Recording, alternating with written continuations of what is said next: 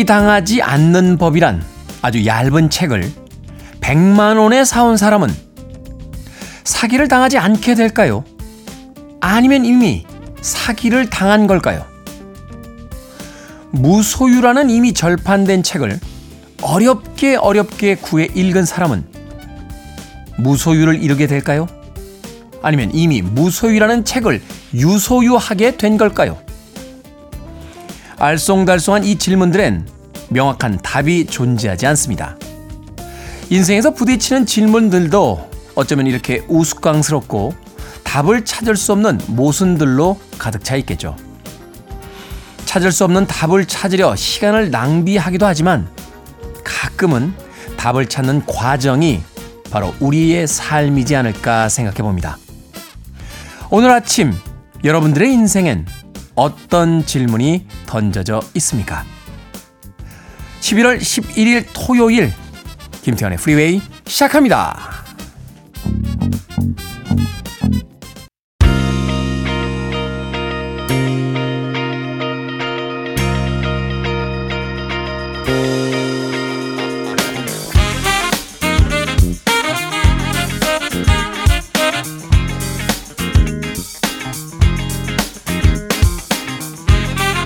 빌보드 kid의 아침 선택 김태훈의 Freeway 저는 클 태 자 쓰는 태디 김태훈입니다.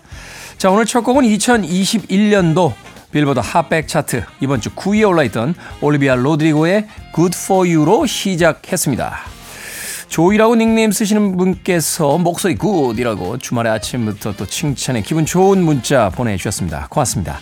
자 11월 11일 토요일입니다. 1부는 음악만 있는 토요일로 함께 드립니다. 자, 1970년대를 시작으로 해서 2023년까지 어, 가장 최근에 나온 음악들 빌보드 핫백 차트 상위권에 랭크됐던 음악들을 중심으로 선곡해 드립니다. 시대별 히트곡들 1시간 동안 여유 있게 만나보시길 바라겠습니다. 그리고 2부는요. 북구북구로 꾸며집니다.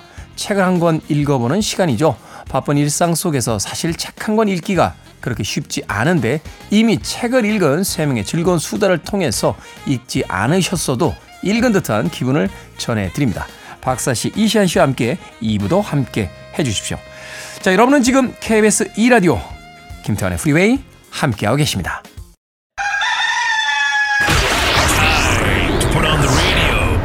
김태훈의 Freeway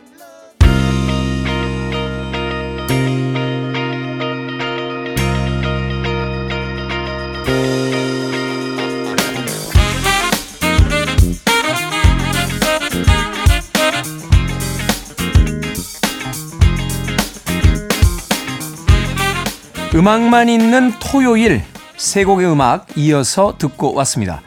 자, 첫 번째 음악은 1978년도였죠. 빌보드 핫백 차트 이번 주 6위에 올라있던 이그자일의 Kiss You All Over 그리고 이어진 곡은 1983년도 역시 같은 차트 10위에 올랐던 The Motels의 Suddenly Last Summer 그리고 마지막 세 번째 곡 1975년도 역시 같은 차트 3위에 올라있던 The Four Seasons의 Who Loves You까지 세 곡의 음악 이어서 들려드렸습니다. 자, 5813님, 활기차고 명랑하고 신나게 하루를 열어주셔서 저도 고객님들을 위해 힘차게 맛난 음식 만듭니다. 라고 하셨습니다. 음식을 만드신다는 거 보니까 음식점 하시는 것 같아요. 5813님. 사실은 제 올해의 여러 가지 그 목표 중에 하나가 맛있는 오므라이스를 만드는 거였는데 아직까지 예, 아직 아직까지 이 오므라이스가 뭐 이렇게 대단한 음식이라고 아직까지 그걸 못 배웁니까? 라고 하시는 분들 계시는데 어떤 책에서 읽었는데요. 할 일을 이렇게 자꾸 미루는 사람들 있잖아요. 예, 할일 끝까지 미루는 사람들. 저도 사실은 원고 쓸 때 이렇게 미리 써서 보내는 경우가 별로 없습니다.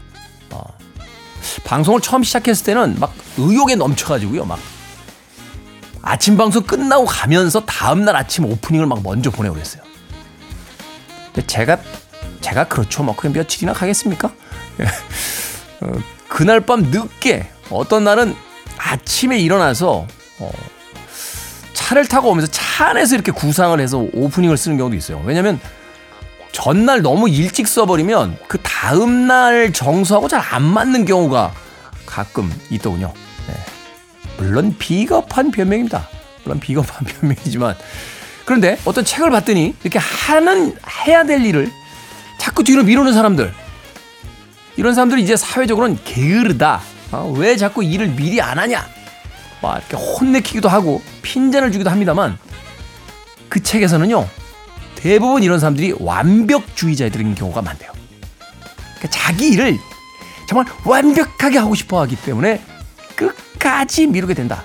네, 끝까지. 네. 그러니까 이제 미룬다고 다 완벽주의자는 아니고요. 네. 미루는 사람 중에 완벽주의자가 가뭄에 콩나듯이 한 명 있겠죠. 네. 어, 저는 그래서 제가 그 가뭄의 콩이라고 생각합니다. 네. 닉네임을 가뭄의 콩으로 해볼까? 네. 내가 그 사람이야. 가뭄에 콩 나듯이 있는 그 사람이 바로 나지. 라고.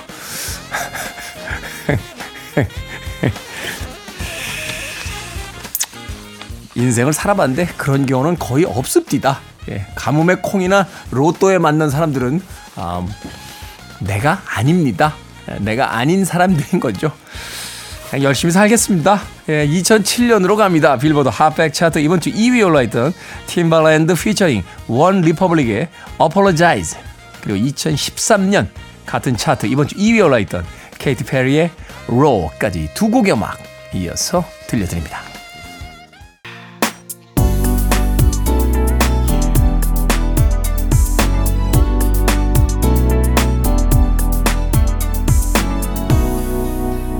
김태훈의 Freeway.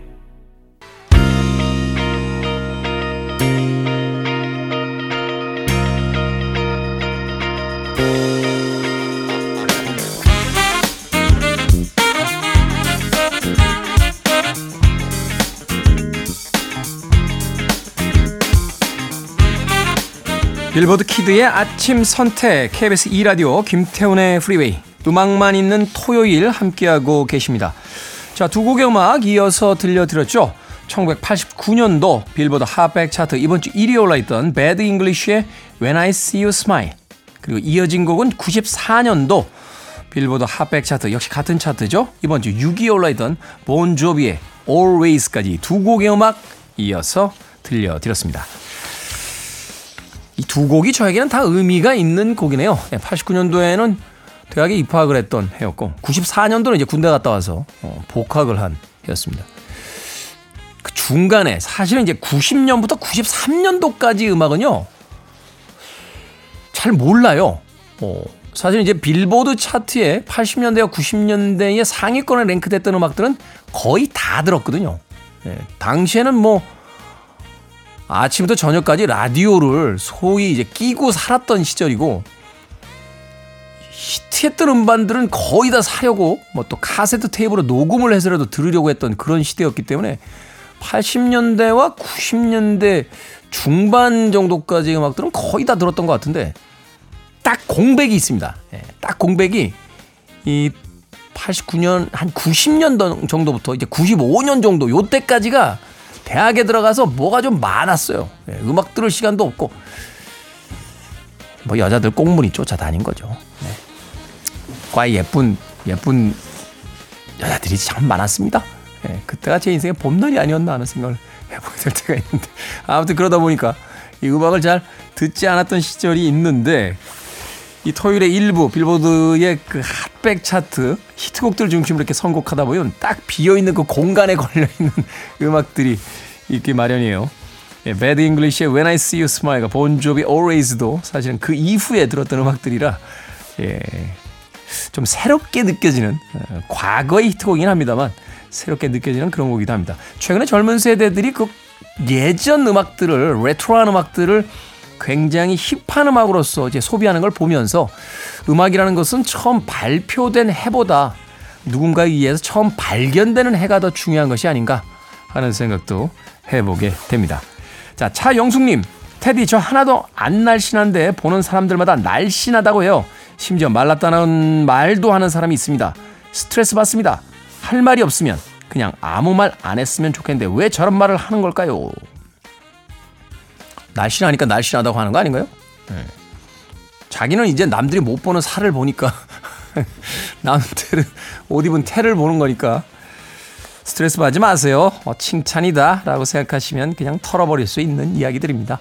자, 1996년도로 갑니다. 빌보드 핫백 차트 이번 주 1위에 올라있던 블랙스트리트 피처링 닥터 드레의 No Diggity 그리고 2001년 역시 같은 차트 1위에 올라있던 메리 제이 블라이즈의 Family Affair까지 두 곡의 음악 이어서 들려드립니다.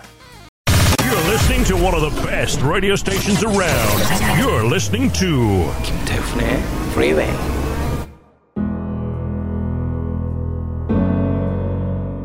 빌보드 kid의 아침 선택 KBS 2 라디오 김태훈의 Freeway 함께하고 계십니다. 자, 1부 끝곡은 2019년 빌보드 핫백 차트 이번 주 1위에 올랐던 셀레나 고메즈의 Love You to Love Me 듣습니다. 저는 잠시 후 2부에서 뵙겠습니다.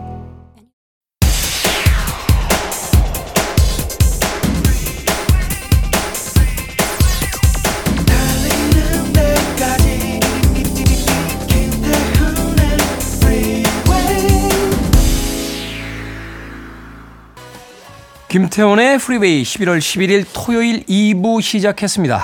2부 첫 곡은 영국 밴드죠. 스웨드의 Beautiful Ones로 시작했습니다.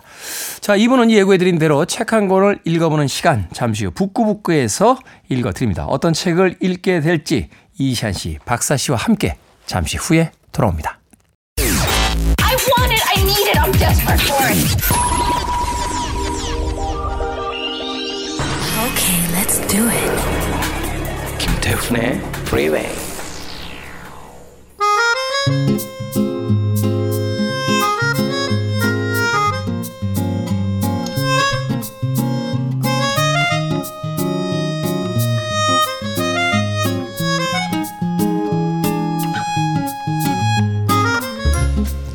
책한 권 아주 다양한 시각으로 읽어드립니다.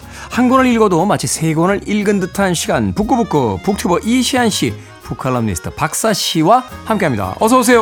네, 안녕하세요. 겨우 세 권인가요? 겨우 세 아닌 권? 것 같은데. 하긴 뭐 책을 읽다가 순식간에 또 자아가 변하죠. 그래서 한 여섯 권 정도 읽은 듯한 기분으로 이제 이 코너를 마치게 되는데.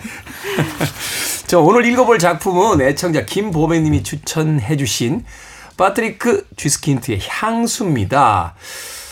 사실은 2021년에 좀머 씨 이야기 깊이의 강요를 읽었었어요. 네네. 어, 그래서 한 번을 소개를 했던 작가인데 오늘 다시 한번 좀 간략하게 이 파트리크 쥐스킨트에 대한 소개 좀 해주시죠. 네, 1949년에 독일 바이에른주의 암바흐에서 태어났습니다. 네. 그리고 역사학을 공부했고요. 젊은 시절부터 단편 작가로 활동을 하긴 했어요. 음. 그러다 콘트라베이스가 극찬을 받으면서 알려지기 시작했고요. 콘트라베이스. 꼬마 니콜라로 유명한 장자크 쌍페가 삽화를 그린 좀머 씨 이야기라고 그리고 영화로도 제작한 향수 그러니까 오늘 소개해드릴 책이죠. 네. 이 작품들이 이제 가장 유명한 작품인데 향수 같은 경우에는 전 세계적으로 2천만 권 이상이 팔렸다고 합니다.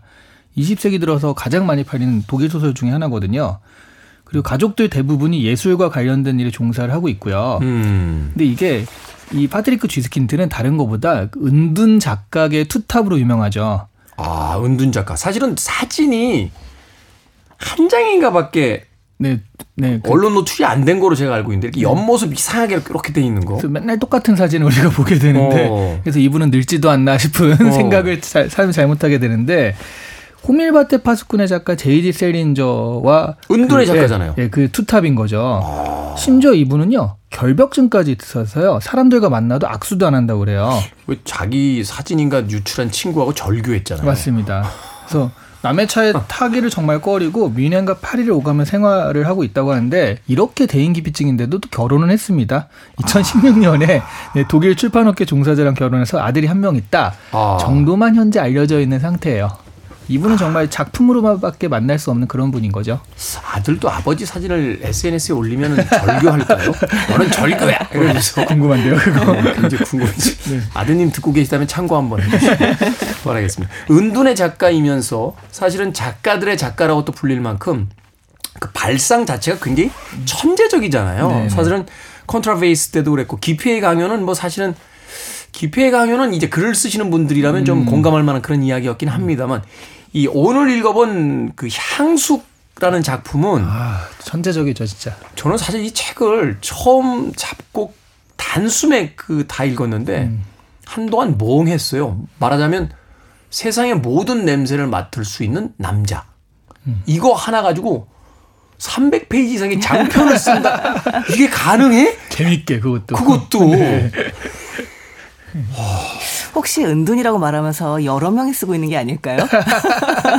그러니까 음모론 나옵니다. 이제 이렇게. 빠뜨시 계시고 리크시 계시고 네, 쥐스시 네. 계시고 낀뜨시 계실 수 있어요. 이렇게 네 명이 모아서 이렇게 팀 작업을 하는 걸 수 있을 같이 수 토론해서 있는데. 야 이거 어떡할까 여기서 막 이러면서 네. 그만큼 이제 천재적인 작가라는 이야기죠. 자, 그 줄거리 소개해 주시죠. 네, 줄거리 좀 깁니다. 이 단숨에 읽으셨다라고 얘기를 하셨는데요. 네. 단숨에 읽을 수 있습니다. 하지만 줄거리는 깁니다. 길죠. 네, 네. 이 주인공은 장 바티스트 그루누이라는 남자입니다. 이 생선 가판대에서 태어나서 죽기 직전에 간신히 살아남았고요. 이 어머니는 영아살해죄로 사형을 당합니다. 이 척박한 상황에서 간신히 살아남지만 어릴 때부터 아동 노동에 내몰리면서 죽을 고비를 몇 차례나 넘깁니다. 음. 이 주인공은 정말 뭐 신분이나 외모나 보잘 것이 없지만 이 냄새를 기가 막히게 잘 맡고 잘 기억하는 재능을 가지고 있습니다. 정말 천재죠. 네. 그러니까 그냥 일상적인 냄새뿐만이 아니라 남들은 도저히 캐치하지 못하는 네. 사물의 냄새, 사람의 채취 이런 거 다 맡을 수 있는 거잖아요. 다 맞고 다 기억해서 세계를 그렇게 파악을 하고 있는 거죠. 음. 이 그가 살던 당시의 파리는 악취의 구덩이 같은 곳이었는데요. 어. 그 모든 것을 냄새로 기억을 합니다. 그런데 그 와중에 아주 황홀한 냄새를 맡게 돼요. 그래서 그 다음 황홀한 냄새. 네, 그 냄새를 따라갔다가 한 여자를 만나고 첫 살인을 저지릅니다. 이게 이제 파격이에요. 그 여자를 따라간다라는 장면까지 나올 때는 어 사랑에 빠지나? 그때 살인을 저지르는 네. 거예요. 냅다. 네.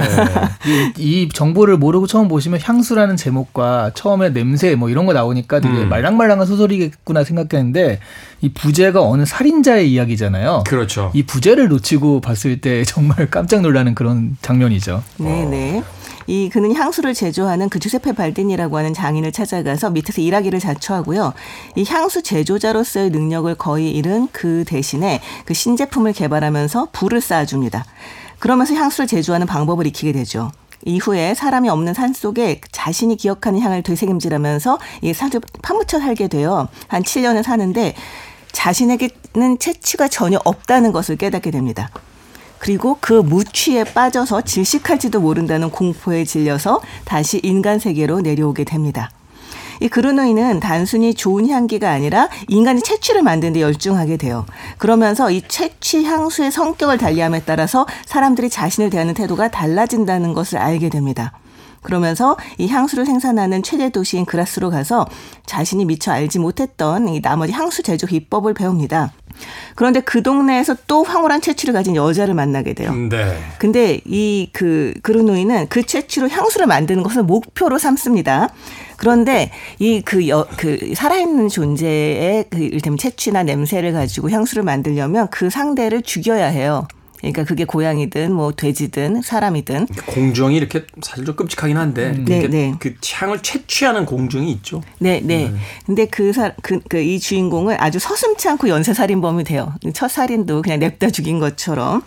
이 최고의 채취를 가진 여자의 향으로 향수를 만들기 위해서 일단 그 여자는 두고 비슷한 연령대와 처지를 가진 여러 여자 24명을 먼저 죽이면서 그들의 향을 채취를 합니다. 근데 이 목표로 했던 그 여자가 로르 리시라는 여자인데요. 그 로르 리시의 아버지가 위기감을 느낍니다. 그래서 그 도망치 딸을 데리고 도망치려고 해요. 근데 그르노이는 그를 쫓아가서 결국은 로르를 죽입니다. 이후에 붙잡히게 된 그르누이는 사형당하기 직전에 자신이 만든 향을 이렇게 확 하고 한번 날리는데요. 네. 그 향을 맡은 모든 사람들이 그르누이에게 매혹되거나 아주 제정신을 잃고 난교를 벌이게 됩니다. 사랑의 어떤 그 향 같은 거죠. 그렇죠. 음. 네. 심지어 로르 리시의 아버지인 앙투안 리시가 그르누이에게 내 아들이 되어달라. 그러니까 자기 딸을 죽인 살인범에게 내 아들이 되어달라라고 말을 하기도 하죠. 이성을 마비시키고 오직 그, 그 뭐라고 할까요? 그 환희만 막 이렇게 느끼게 되는. 그렇죠, 그렇죠. 자, 이쯤 되면은, 아, 이렇게까지 결말을 다 얘기해도 되나라고 생각하실 텐데, 결말이 있습니다. 마지막 결말이. 아니 뭐 자, 난교까지 얘기하셨는데 그쵸, 뭐 감출 그쵸. 게더 있나요? 그렇죠. 네. 아주 그 결정적인 결말이 충격적인 결말이. 있습니다만, 어떡할까요? 얘기할까요, 말까요? 아니, 저한테 묻지 마세요. 말씀 마음대로 하세요. 네. 아, 네. 그럼 한 발짝 더 내딛어 보죠. 그러면 아, 뭐 용기 용기 있게 살아야 되지 않겠습니까? 네, 네. 그래서 이 자신이 만든 향으로 사람들을 굴복시켜서 자신이 원하는 무엇이든 될 수 있다라는 걸 알게 된 그르누이는 나는 신이 될 수도 있다라는 걸 알게 된 그르누이는 그럼에도 불구하고 그 향수의 마법에 걸리지 않는 유일한 사람이 자신이라는 데에 절망을 느낍니다. 결국은 이 묘지에 가서 그곳에서 이제 살고 있는 범죄자들 앞에서 향수를 뿌리고 그 향을 맡고 열망에 빠진 그들의 손에 의해서 죽게 됩니다. 그냥 죽는 것도 아니고 처절하게 이제 죽게 되는데. 그렇죠. 네. 자, 이 작품 참 충격적입니다. 사실은 왜 이 작품이 이렇게 매혹적이었을까를 보게 되면 우리가 소위 상식으로 생각하는 진행과 캐릭터가 아니라는 거죠. 사실 책을 다 보고 나서 생각해 보면 아, 사이코 킬러예요. 그렇죠. 어, 그렇죠. 사이코 킬러죠. 사실은 뭐 양들의 침묵에 나왔던 그 사이코들과 그렇게 크게 차이가 없습니다. 단식 단지 그가 이제 향수라는 것을 추구함으로써 약간의 어떤 미학적인 부분이 좀 드러난다 뿐이지 사람을 죽이고 자신의 어떤 목적을 위해서 어, 인간을 수단화한다는 데 있어서는 뭐 전형적인 사이코 킬러의 어떤 어, 모습인데 흥미로운 건 이 소설을 읽다 보면 여기서 아 이렇게 됐으니까 이렇게 되지 않나 할 때 이 작가는 맞아요. 90도로 방향을 틀어서 전혀 엉뚱한 방향 쪽으로 나아가기 시작하거든요. 네. 사실은 매혹적인 향수 향을 맡, 맡은 뒤 첫 살인이 벌어지는 것들이나 뭐 이 그런 의가 스스로에게 절망하게 되는 이런 파트들을 보게 되면 아 주스킨트라는 작가는 정말 예사롭진 않구나 생각을 이 책을요 저녁 8시 9시에 읽으면 안 돼요. 그러면 밤 반드시 새죠. 밤을 새게 됩니다. 맞아요. 예. 그 뒤가 너무 궁금할 수밖에 없거든요. 적어도 오전 10시 이전에 시작하셔야 돼요. 그래야 정상적인 하루를 보내실 수 있습니다. 이 사실 이 향수라고 하는 작품은 사- 많은 사람들이 줄거리를 알고 있다고 생각을 해요. 그러니까 이제 굉장히 강렬하잖아요. 모든 향을 맡을 수 있고 기억할 수 있는 주인공이라고 하는 음, 것도 강렬하고 그 다음에 그 자기가 최고의 향수를 만들기 위해 살인을 저지른다라고 네. 하는 것도 강렬합니다. 근데 그걸 다 알고 있음에도 불구하고 읽다 보면 아니 이게 어디로 가려고 하나라는 생각을 하면서 읽게 됩니다. 사실은 이 책은 줄거리 자체보다도 그 줄거리 속에서 이제 펼쳐지는 이 그르누이의 어떤 심리적인 변화 그리고 그가 겪는 어떤 갈등과 고민들 이것에 아마 집중해서 좀 더 깊은 생각을 해보신다면 책이 이전과는 좀 다르게 읽히지 않을까 하는 생각을 해봅니다. 음악 한 곡 듣고 와서 본격적으로 책에 대한 이야기 나눠보도록 하겠습니다. 자, 이 탄미적이지만 그것이 꽤나 끔찍하다는 측면에서 이 음악의 뮤직비디오와 아, 닮아 있는 부분들이 있는 것 같아요. 도자켓의 음악 듣습니다. Paint the Town Red. Doja Cat의 Paint the Town Red 듣고 왔습니다. 자, 오늘 북끄북끄 파트리크 쥐스킨트의 향수 읽어보고 있습니다. 자, 탁월한 이야기꾼 파트리크 쥐스킨트의 향수. 먼저 가벼운 질문부터 드려보죠. 그르누이는 어떤 향수든 만들 수 있다. 그러니까 향수를 통해서 인간을 조종할 수 있다. 라고 이 책 안에서 기록을 하고 있는데 두 분이 의뢰를 할 수 있다면 그르누이에게 이런 향수를 만들어 주세요. 이건 뭐 진짜로 향수 줄 것도 아닌데 너무 욕망을 드러내는 건 그렇고. 빨리 드러내 보세요.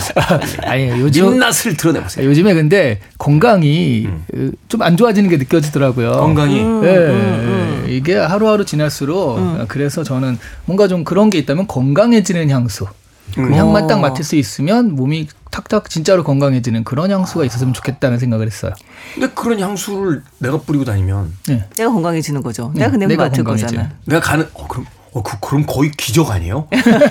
메시아잖아. 그걸 향수를 뿌리고 갔는데 막 건강해져. 아픈 사람들이 왔다가 그 향수를 맡고 네. 몸이 나았어. 어, 그 메시아지. 어, 잠깐 이걸로도 그럼 욕망을 확 드러낼 수 있겠는데요. 야 이분이 교주가 꾸미셨네. 아, 근데 저는 지금 이 얘기 들으면서 아 우리가 같이 얘기하면서 이게 아무래도 얘기를 하면 서로 연배가 드러나잖아요. 이 동년배라고 하는 것을 그렇게 그렇게 아, 절실하게 느끼지 못했다고 생각했는데 방금 엄청 절실하게 느꼈습니다. 아, 그래요? 지금 우리 건강 생각할 나이거든요. 아, 저는 아직 얘기 안 했어요. 네. 아니 저도 사실은 이걸 딱 이 질문을 보고 나서 바로 생각했던 게 아. 그냥 언제든지 이 향만 딱 맡으면 평화롭게 잠드는 그런 향수였으면 좋겠다. 평화롭게 잠드는. 그럼요. 왜냐하면 건강에 가장 좋은 것이 잘 자는 겁니다. 그러면 향수를 뿌렸어요. 네. 그리고 막, 어, 자? 잤어. 아침에 이제 나는 7시에 생방인데. 매니저가 깨우러 왔단 말이야. 형님, 일어나. 어, 냄- 자. 냄새 어. 맡고, 어, 매니저 자. 다 잘 거 아니에요, 그러면. 와, 그거 너무 좋은데요? 향수가 몸에 남아 있는데 어우 알, 알람 소리 일어 어우 어우 일어나야 돼 하다가 또향 넣고 어또 잔단 말이야 예. 씻기 전까지 향수가 날아가기 전까지 계속 자야 되잖아 기본적으로 테디는 좀 삐딱하군요. 아, 그러네요. 그러네요. 어, 그럼 테디는 어떤 향을 의뢰하고 싶으세요? 저는 어 향을 맡으면 네. 인사를 하는 인사 나한테? 나한테 와서 아. 내 향을 맡으면 그러니까 저는 이 모든 세상의 어떤 이상한 일들이 서로의 예의 없음에서 시작된다라고 보는 사람이거든요. 여러 가지 뭐 백만 가지 이유가 있겠지만 그중에 네가 생각하기에 딱 하나만 뭘 어떻게 고쳐보겠다라면 뭘까? 예의 없음. 그럼 제가 뭐확 이렇게 사람한테 아이 서로 인사가 안녕하세요 이렇게 그 저쪽만 인사하고 나는 안 하면 그 아니죠. 아까 말씀드린 저 사람이 교- 교주가 되는 순- 거잖아요. 아니요. 저 사람이 인사하는 순간 그 고개를 이렇게 숙일 거 아니에요? 네. 그럼 가벼운 미풍과 함께 제 몸에 있던 향수가 제 코로 들어오겠죠. 그럼 저도 저도 향수를 맡고 저도 안녕하세요. 라고 그러니까 인사만 잘해도 저는 크게 싸움이 없다라고 주장하는 사람이라 아 근데 이 얘기 들으니까 생각나는 게 제가 지난 여름에 티셔츠 하나를 얻어서 입고 다녔어요. 음. 근데 그 티셔츠 입고 다니면 사람들이 나한테 인사를 하더라고요. 왜요? 그래서 이게 무슨 일이지? 그랬더니 티셔츠 앞에 내 신발을 봐라고 써 있는 거예요. 그러니까 사람들이 와서 아 이게 이게 굉장히 정말 아 재 농담인데. 네 신발을 봐라 그래서 신발 이렇게 보니까 인사 그치.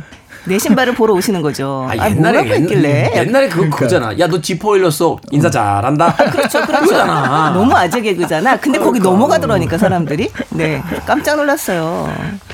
우리는 안 될 것 같아. 옛날에 왜 그런 거 있잖아요. 그 무인도에서 세 친구가 표류했는데 램프의 요정이 나타나서 하- 각자 하나씩 소원을 들어주겠다고.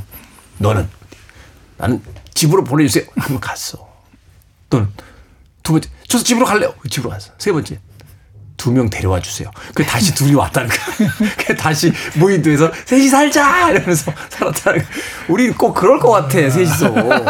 아 진짜 누가 마지막 사람인지는 이야기하지 않도록. 그러니까요. 했습니다. 네, 네. 자, 이 작가는 언제나 그 매력적인 캐릭터, 주인공을 창조하길 원합니다. 그리고 또 어떤 작가들은 그 주인공들이 자신의 페르소나가 되길 원하거든요.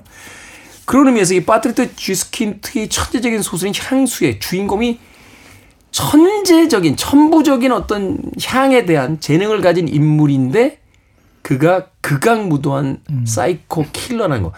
이 지점이 이 책의 어떤 주제와도 연결되어 있지 않을까 하는 생각을 해보게 돼요. 당연한 어떤 의심이라고 생각이 되는데 이 작가는 왜 자신의 이 걸작이들 책의 주인공을 이 살인자로서 등장을 시키고 있을까요? 근데 이거는 원래 형식적으로요. 피카레스크 소설이라고 음. 15에서 16세기 스페인서 그 발현한 악당이 주인공인 소설이거든요. 그러니까 무언가를 할 때 그 의도가 악해서 뭐 그렇게 시작이 되고 도덕적 결함을 갖춘 인물이 주인공이고 그 주변 사람들도 그런 소설 장르이기도 합니다. 그런 것들이 뭐 지금으로 보면 시계태엽 오렌지 같은 작품도 그렇고요. 그 끔찍해요. 네. 어, 그렇죠. 영화로도 보면 요즘에는 슈퍼 히어로가 아니라 빌런이 주인공인 것들이 막 등장을 하잖아요. 베놈. 음, 그렇죠. 베놈 이라든가 네. 블랙 아담 같은 경우도 그렇고 올라가다면 재미없어요. 네, 할리퀸 나오는 수어사이드 스쿼드 라든가 망했어요. 그거. 할리퀸 흥했잖아요, 대신. 할, 할리퀸, 예, 마고 로비만 혼자. 그런데 이렇게 되면은 그 빌런이 주인공이거나 그러면 이 표현의 한계가 좀 없어지는 것 같아요. 그 주인공들이 할 수 있는 행동이 도덕률에서 벗어나니까. 그렇죠. 그런 것들이 나중에 보면은 결국 그 악으로 악을 잡는다. 뭐 우리나라에도 드라마 악인전 같은 것이 있지만 그런 식으로 한계가 없으니까 반전이라든가 여러 가지 다양하게 시도할 수 있는 것들이 많지 않았을까. 그래서 또 이런 워낙 반전이 또 많은 소설이니까 이런 방법을 쓰지 않았을까 하는 생각도 들어요. 생각해보니까 최근에도 그러네요. 그 조커 같은 작품 보면 이 성실했던 인물은 삶에서 고통을 받고 그가 이제 빌런으로 변신하면서 사실은 그 계단을 막 춤을 추고 내려올 때 보면 막 환희에 차는 막 얼굴로 이제 난 나쁜 놈으로 살 거야 막 이러면서 내려오면서 그 펼쳐 보이는 그 씬이 굉장히 섬뜩하게 느껴지기도 했는데 영화적으로는 굉장히 할 수 있는 일들이 많아졌거든요. 네. 네. 근데 실제로 피카레스크 양식이 만들어졌던 이유는 뭐 이런 식으로 뭐 널리 아니면 넓게 한번 표현하고 싶다라기보다는 그 악인이 그 뉘우치는 과정을 보여주면서 어떤 교훈을 남기는 약간 그런 의도였던 것 같아요. 스크루지도 피카레스크로 봐야 되나요? 뭐, 아, 뭐 그렇다고 볼 수 있겠네요. 그 그렇죠. 뉘우치를 마- 끝나고 마지막에 뉘우치니까. 네 교훈을 주거나 아니면 뭐 사회를 비판하려는 그런 의도였는데 이 작품 같은 경우는 사실은 그 뉘우친다 뭐 약간 이런 전형적인 양식을 따르고 있지는 않습니다. 이 남자 는 절망하잖아요. 그렇죠. 네. 그런데 어, 이 작품에 나오는 사람들이 다 악인이에요. 네. 그러니까 대사 물론 이제 그 희생당하는 아주 그 아름다운 여인들 같은 경우는 그렇죠. 그들의 어떤 내면을 드러내는 씬들이 없었기 때문에 악인인지 선인인지 모르겠습니다만 이제 이 주인공인 그런 그러니까 그 주로 만나게 되는 사람들은 다 그를 이용하려는 사람들이잖아요. 맞아요. 어. 그러니까 그르노이 같은 경우는 악인, 악인이기는 한데 정말 이를테면 괴물로 태어났고 그 정말 반항심과 사악함으로 가득 차 있는 존재이긴 한데 이를테면 돈을 벌겠다거나 나의 사리 사욕을 채우겠다거나 이런 식의 아주 세속적인 욕망은 없습니다. 그런데 이 그르노이를 이용하는 사람들은 정말 계속 자기의 그 부를 쌓기 위해서 이를테면 이 아이 그르노이가 아직 아이인데 그 양육비가 오지 않는다는 이유로 싼 값에 그냥 팔아버리거나 가면 네. 죽을지도 모르는 그 공장으로 팔아버리거나 아니면 이 아이가 죽을지도 모르는 사- 상황에서 아동 노동으로 학대를 시키거나 아니면 그르노이 재능을 자신이 착취를 하고 이용을 네. 하고 그걸로 자신의 부를 쌓거나 다 이런 존재들이 나오게 됩니다. 그래서 이걸 보고 있다 보면 악인이란 누구인가라는 생각을 하게 돼요. 네. 왜냐하면 여기 나오는 그르노이를 제외한 악인들 같은 경우는 말 그대로 아주 평범한 우리 이웃의 얼굴을 하고 있거든요. 그렇죠. 어떤 선천적인 태생적인 어떤 그 한계가 있었던 게 아니라 상식과 사회성을 가진 사람들인데 그 이성을 가지고 남을 이용하고 남을 이제 그 착취하는 사람들이니까. 그럼요. 그 중에는 뭐 이를테면 사회적으로 뭐 사- 사회적 지위가 있는 사람도 있고 사회적 평판이 좋은 사람들도 있고 향수 가게 사장은 그렇습니다만 뭐 완전 전형적으로 착취하잖아요. 그렇죠, 그렇죠. 근데 그들이 모두 악인이고 그리고 굉장히 재미있는 건 뭐냐면 그들이 모두 이 작가가 이 그런 애가 떠나고 난 이후에 다 몰락합니다. 아주 끔찍하게 몰락해요. 죽죠 다들. 네, 네. 그러니까 그 첫 유모만 그 첫 유모 같은 경우는 평화롭게 죽는 것이 자신의 그 삶의 목표였기 때문에 아주 비참하게 장수하다 죽는 걸로 끝나긴 합니다만 그, 그 자신이 일단 계획했던 것보다 훨씬 너무 오래 사는 바람에 아주 비참하게 그 죽는 걸로 끝나긴 합니다만 어쨌든 뭐 집이 무너지거나 어떤 형태로든지 네, 네. 죽는 걸로 끝이 납니다. 그래서 이걸 보고 있노라면 이 작품에서 나오는 그냥 가장 착한 사람은 작가인 게 아닌가. 네, 이 건선 징악을 혼자 혼자 다 하고 있는 이 전지적인 작가를 제외하고는 다 나쁜 사람인 게 아닌가라는 생각을 하게 돼요. 그러네요. 마지막까지 가게 되면 작가의 어떤 일갈이 들리네요. 니들 다 죽어! 주인공까지 다 죽여버리는. 내가 생, 창조한 내 세계에서 내가 신이야. 니들 다 죽어! 그래서 사실 이제 그런 어떤 일상에서의 폭력성 또는 야비함, 우리의 삶 속에서, 사회 속에서 펼쳐지고 있는 어떤 착취들, 이 과정 속에서 이 그런 의가, 아, 그 탐미적인 어떤 살인을 저지르는 과정이 사실은 그렇게 악하게 느껴지지도 않을 만큼 오히려 이 책의 그 후반부에 가면 그가 죽지 않고 사실은 그 천재적인 재능을 가지고 무엇인가 또 다른 걸 또 만들어 주길 바라는 그런 어떤 자신을 발견하게 되잖아요. 그런 의미에서 다시 한번 이야기하지만 이 작가 어, 바드레 주스킨트 참 대단하다는 게 이 악당을 결국은 독자들에게 설득하고 애정하게 만든다는 점에서 타고난 필력이 아닌가 하는 또 생각을 또 해보게 되는군요. 네. 음악 한곡 듣겠습니다. Love Stinks. 네, 사랑의 뭐 향기 뭐 이렇게 볼 수 있겠죠. 제이 갈스 밴드의 음악 듣습니다. Free your mind. I want to break free. Are you So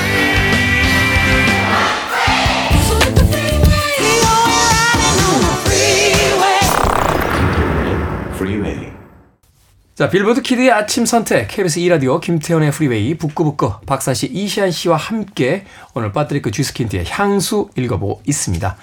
자, 이 책 속에서도 그렇고, 영화로도 제작이 됐을 때도 그렇고, 이 그르누이는, 어, 사실은 이제 인간 사회에 절망하고 자신에 대해서도, 어, 절망하게 됩니다. 그리고 이제 정말 파국을 이제 맞게 되는데, 이 부분이 굉장히 좀 흥미로워요. 범죄자라고 하면 우리가 이제 소위 비인간적 어떤 감정 상태에서 어 사실은 아주 냉혹한 콜드블러드죠. 냉혈한으로서 그 자신의 어떤 목적만을 이뤄나가는 뭐 그런 일들을 하는 존재로 알게 돼 있는데 이 영, 이 그 소설 속에서의 그런 의인은 사실은 누구보다도 섬세한 감정을 가지고 상처받고 또 그 안에서 절망하게 되는 그런 캐릭터로 그려집니다. 이 부분을 또 어떻게 읽어낼 수 있을까요? 그 이게 얼핏 저는 유미주의의 그 한 부분이다. 유미주의. 우리나라 같은 경우에는 김동인의 뭐 광화사나 광염 소나타처럼 음. 아름다움을 위해서 집을 불태우고 막 이런 것들인 거잖아요. 그 아름다움을 위한 그 어떤 지향이 뭐 사람이든 뭐 도덕이든 윤리든 아무런 상관이 없다인 것 같은데 근데 여기서 또 다른 점은 그르누이가 굉장히 관심을 받지 못했기 때문에 자신의 존재를 다른 사람에게 인정받고 싶어하고 사랑을 갈구하는 존재이긴 하거든요. 네. 인정받고 싶은 욕망.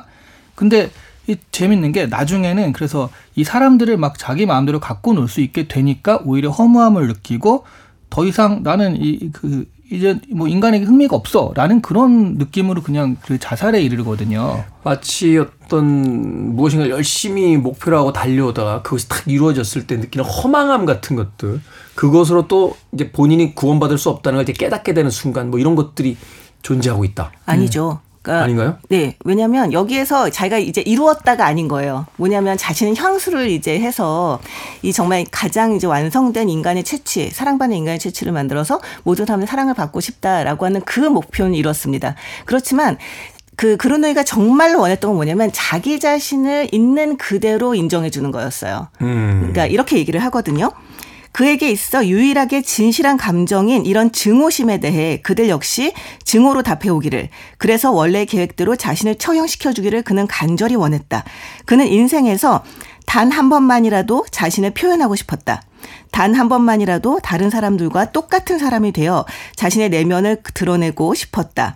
단 한 번만 꼭 한 번만이라도 그의 진짜 모습을 그대로 인정받고 싶었다라고 이야기를 하거든요. 약간 양가적인. 맞아요. 뭐냐면 아, 말씀하신 것도 맞거든요. 사실 아니라고 제가 그 단호하게 어, 말했지만 마상해봤어요. 어 죄송해요. 그러니까 저렇게 얘기도 되나 싶었는데. 네, 아 그것도 사실 맞는 말이에요. 왜냐하면 이제 자기가 향기로서 그러니까 냄새로서 할 수 있는 최고의 경제를 이뤘잖아요. 그리고 그것이 그 실험이 이, 이 자기가 했던 실험이 완전히 성공한 거니까 네. 말씀하신 대로 인정받는 건 맞습니다. 그렇지만 그 인정의 순간 자기가 느낀 거죠. 내가 원한 건 이게 아니었다는 걸 느낀 거죠. 사람들이 추앙하고 있는 건 내 본연의 모습이 아니라 내 향기일 뿐이고 내 향기일 뿐이고. 네. 그리고 그걸 아는 건 자기밖에 없는 거죠. 네. 그랬을 때 정말 내가 나 있는 있는 그대로의 나, 그러니까 정말 있는 그대로의 내 모습 그대로 사람들한테 인정받고 보여지기를 원했던 본인의 가장 깊이 있었던 그 욕망 자체가 완전히 외면을 받게 된 거죠. 이러니까 네. 복잡한 거야 천재들. 나는 그냥 어, 이렇게 하면 아니, 오. 어, 그 정도면 됐어. 내 본연의 모습 뭐 알아서 뭐해? 그쵸, 그냥 나한테 맞아요. 나한테 추정해 좀 됐지. 어, 하면서 이거 팔면 돈 좀 되겠는데? 뭐 이런 생각. 아, 이번 생에 요트 사나? 어, 뭐 이런 이런 그래서 이 그르누이가 정말 엄청 집요한 사람이라고 하는 게 정말 매번 매번 느껴지는 게 예를 들어서 그렇게 뭐 스무 명이 넘는 여자를 죽이고 나서 얻는 향수가 굉장히 한시적이라는 것도 알아요. 조그맣잖아요. 네, 조금이고. 자기 이거 이거 이서 쓴다면 몇 방을 못몇 번 못 쓴다는 것도 압니다. 그리고 그것이 끝났을 때 어떻게 될지도 상상할 수도 없어요. 음. 그럼에도 불구하고 자기가 정말 일생에 걸쳐서 한 번도 뭔가를 소유하고 싶어 하지 않았는데 소유하고 싶은 것이 생겼다는 거죠. 그래서 그 목표를 위해서 자신이 할 수 있는 모든 뭐 살인을 살인을 마다하지 않고 모든 것을 기울이는 모습이라던가 이런 것들을 보면 아 정말 진짜 일반인이 아니다. 예, 여기 나오고 있는 다른 평범한 악인들과는 너무 급이 다르다라는 생각을 하게 되죠. 그게 그래서 유, 유미주의라는 생각이 들긴 했는데 네. 네. 이제 이런 거죠. 이 사람은 그 정말 자기는 어, 아, 말씀하신 대로 내 스스로를 인정하는 그 인정 욕구라면 사실은 이 향기로 사람을 이렇게 조, 조정할 수 있다라는 걸 알게 된 순간 자기는 무치하잖아요. 자기의 냄새는 없잖아요. 그러니까 자기의 어떤 정체성 이런 것 자체는 사람한테 알릴 수도 없고 영향을 미칠 수도 없다라는 그런 또 어떤 절망감을 갖춰 있는 것 해요. 그렇겠네요. 이제 향수를 가지고 이제 사람들 조종을 하고 그들에게서 원하는 것을 얻어냈는데 자기 자신은 알잖아요. 그것이 향수일 뿐이지 본연의 자기에겐 아무 냄새가 없다는 거. 맞아요. 그것이 결국은 이 그르누이가 어떤 파국에 이르게 됐을 때 절망하게 되는 그 출발점. 결국 내 자신으로서는 저들 앞에 존재할 수 없다라는 거. 그래서 끊임없이 어떤 위선을 향수라는 위선을 통해서 그들에게 사랑을 받고 그들을 조종할 수는 있지만 내면의 내 자신을 사랑해 주는 사람은 결코 아무도 없다는 것을 깨닫게 되는 순간 거기서 이제 무릎을 그렇게 되는 그런 거죠? 거죠. 아, 아, 왜제 눈치를 보십니까? 아닙니다. 그건 아니죠. 말 될까 봐. 그건 나올까봐. 아, 물론 그건 아니죠. 왜냐면, 왜냐면. 왜냐면 그른우이가 원했던 것은 사랑받는 게 아니고, 아, 진짜 아닌가 봐요. 같이 증오하는 것, 자신을 증오해 주는 것을 원했거든요. 그러니까 그게 이제 사랑의 왜곡된 형태가 아닐까요? 아, 맞아요. 왜냐면 어쨌든 간에 있는 그대로 본다면, 본다면, 자신을 누군가 있는 그대로 본다면 나를 증오할 수밖에 없을 것이다. 왜냐하면 나에게 있는 감정 자체가 살아있는 감정 자체 증오밖에 없고 나는 그럴 만한 인간이니까. 그런데, 그런데 아무도 나를 제대로 보지 않기 때문에, 음. 네, 그렇기 때문에 이 향기만 받고 사랑을 하게 되는 거 아니냐라는 거니까 사실은 큰 맥락에서는 틀리지 않습니다. 근데 맞습니다. 재밌는 건 이게 영화로도 됐잖아요. 네. 그 원작 소설에서는 증오가 좀 더 강조되는데 영화에서는 사랑이 좀 더 강조되긴 해요. 음. 아무래도 이 대중적 네. 어, 상업적인 어떤 또 터치가 있어야 될 테니까 어찌됐건 오늘 박사 씨 무슨 향수를 뿌리고 오셨는지 제가 아까부터 계속 박사 씨에게 그 인정받으려고 하는 어떤 강렬한 어떤 욕구를 느끼면서 예, 계속 어. 구걸하게 되는 이건 화법인 것 같아요. 그건 아니죠 한마디에 지금 지배당하고 있습니다. 갑자기 방송 끝나시고 집에 네 발로 가세요. 그럼 네 발로 갈 것 같은 이런 어떤 강렬한 어떤 그 자, 두 분의 한줄 추천사 듣도록 하겠습니다. 아, 이 책은요 멀리는 움베르토 에코의 장미의 이름을 연상케 하는데 네. 그것보다는 덜 현학적이에요. 집중하기가 좋고요. 가까이는 베르나르 베르베르의 작품들을 또 연상케 하기도 음. 하는데 그것보다 구성이 탄탄합니다. 그리고 재밌어요. 네. 예, 손뗄 수 없는 재미라는 말이 있잖아요. 네. 이 소설의 경우가 딱 어울려요. 베르나르 베르베르 좀 만나기도 했는데 구성, 구성은 사실 아, 그쵸. 네, 사실 초기작이 좋아요. 네. 네, 베르나르 베르 네, 뒷심이 좀 점점점. 약간 우라사와 나오키 같아. 출발은 좋은데 마무리가 잘안 돼. 음, 맞습니다. 자, 박사 씨. 네. 나는 나 자신으로 살고 있을까? 나 자신으로 산다는 건 뭘까? 하는 의문을 갖고 계신 분이 계시다면 한번 꼭 읽어, 읽어 보시길 권하고 싶습니다. 본인의 모습을 마주대하고 싶을 때이 네. 책을 한번 거울처럼 사용해 보시길 바라겠습니다. 자, 북끄북끄 파트리크 쥐스킨트의 향수 읽어봤습니다. 다음 주에는 에드가 앨런 포의 도둑 맞은 편지 읽어보겠습니다. 다음 주가 기대가 됩니다. 제가 사실 이제 에드가 앨런 포의 도둑 맞은 편지의 전문가거든요. 어, 왜냐면 제가 이걸 원작으로 해서 예전에 뭘 하나 썼던 게 있어요. 오. 물론 팔리진 않았습니다. 사실 궁금하지도 않지만 아니 우리 지난번 들어봅시다, 다음 주에. 지난번 시간에 건강이 안 좋으셔서 말을 많이 못하니 우리한테 말을 많이 하라고 하신 다음에 시간이 초과됐죠. 네, 아니 자신 있다고 말씀하시니까 저희는 그냥 아무 말도 안 하고 그냥 있어야 되지 않을까 하는 생각이 그 듭니다. 다음 주에 도둑 맞은 편지에 판을 깔아주자 이런 말이시죠. 그렇죠. 네, 네. 입으로 해도 됩니다. 자, 다음 주에 뵙도록 하겠습니다. 북구북구 이시안 씨, 박사 씨와 함께했습니다. 고맙습니다. 네, 안녕히 감사합니다. 계세요. 자, 음악 한 곡 듣고 옵니다. 아, 타니타 티카람의 음악 중에서요. Twist in My Sobriety 듣습니다.